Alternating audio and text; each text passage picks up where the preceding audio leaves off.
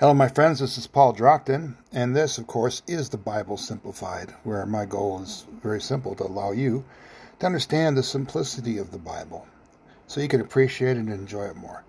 So, one of the things I want to point out is when I do these podcasts is look, I, I don't do ads and I'm not looking for donations. Uh, when Jesus Christ taught his gospel, he, he didn't ask people to pay to hear uh, the word. I mean, uh, I'm not going to do that because I want to always enjoy His Spirit as I'm explaining these things to you. So today we're going to talk about Balaam and uh, Balak, or Balaam and Balak, depending how you pronounce it. Anyway, uh, uh, Balaam was a uh, prophet, and uh, Israelites were going through Moab. Uh, the king of Moab sent uh, for for Balaam in, order to curse the Israelites. And he asked the Lord, and the Lord said, No, these are my people. Uh, bless them, don't curse them. And the Lord said, Don't go. So another message came from uh, uh, Balak, the king of uh, the Midianites, and again he inquired of the Lord. The Lord said, No. A third message came, and finally the Lord said, yeah, go ahead.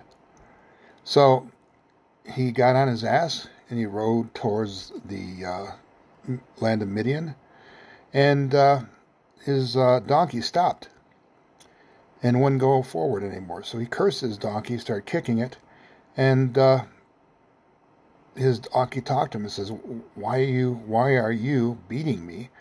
And uh, basically uh, Balaam saw that there was an angel with the sword that was standing in the road ready to slay him. And so that wasn't enough for him to go back. So he went ahead and he went to uh, uh, meet with the king of the Midianites, um, Balak, and uh, basically they uh, went and uh, to curse the uh, Israelites.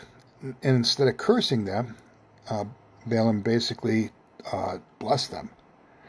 And of course, the king of Midian was very upset, and he told uh, Balak that uh, that basic, or he told uh, Balaam that uh, basically uh, the Lord was stopping him from enjoying great wealth that that would be his if he would just curse the Israelites.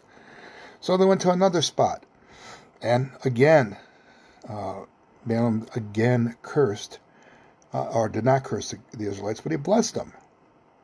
And so, finally, uh, Balaam came up with the idea that uh, the best way for them to destroy the Israelites was to send the Midianite women down into the camps of Israel. And of course, his goal was to drive a wedge between God and God's people. And unfortunately, uh, many of the Israelite young males fell for it. And uh, as they were having, uh, let's say, physical relations with the Midianite women, uh, Joshua took a javelin and thrust through uh, one of the Israelites with it for violating uh, God's commandment about chastity. And it's interesting. It's an interesting story because I think it has a lot of relevance to uh, where we're at today. Now, understand that uh, in the end, the Israelites uh, destroyed the Midianites. They killed uh, the former prophet of the Lord, and they also killed the king of the Midianites. And the Lord destroyed every single Israelite uh, that uh, fell for the sexual seduction of the Midianite women because they were sanctified. They had covenanted. They had made promises to the Lord, and they had clearly broken them. So again, there's a lot of lessons here. Number one is is that the temptation of wealth has definitely driven many men off the path. I, I don't know what it is about money and power that people want it so much that they're literally willing to sacrifice everything for it, including including uh, the relationship with God, with the Spirit of God. It doesn't make sense to me. Uh, people uh, have to be above others. It just it just is part of their carnal nature, I guess. When in the reality is is that uh, it's an illusion. Uh, people don't respect you any more or any less if you have wealth. Uh, they might mouth the right words that you want to hear, but in the end, you're going to be forgotten if that's all that you have. It's even worse if you earn that wealth by stealing it from other individuals. And in our day, there's multiple ways of, of stealing from other people. Uh, some people think in terms of uh, someone breaking into a home, but look, what about the guy who uh, hires people to work for him and doesn't pay him? Isn't that stealing? Or how about that lawyer who takes a poor individual to court and uh, basically plunders him uh, using uh, the law? Isn't that stealing? There's so many ways of of stealing from other individuals in order to build your castle in the sand. And of course, all of them end the same way. You end up with nothing. And all you have at the end of your life is regret. And what about, you know, sexual abomination, sexual sin, right? Uh, this generation of ours is full of it.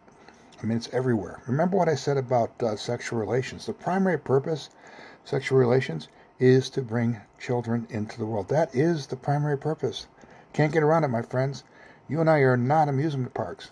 We're here to uh, obey the commandments of God, to procreate, and to raise up a righteous generation after us that follows God. And you're not going to be able to do that if you get caught up in the lusts of the world. We live in uh, a time where there's more, uh, more satanic communication than any other period uh, in the history of the world. Uh, it's everywhere. They belittle the family.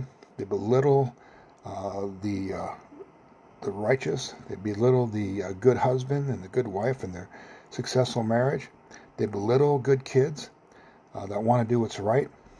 Everything they can, they do everything they can to drive a wedge between us and our God. Now, why does Satan do this? Because it makes it easy for him to destroy us. The only way you're going to get through life the only way you're going to get through life successfully is if you have guidance from above. So do everything you can to protect yourself. And if you're already enslaved by this garbage, work with the Lord to unslave yourself. Work for freedom, my friends. This is Paul Drockton. God bless. Have a great day.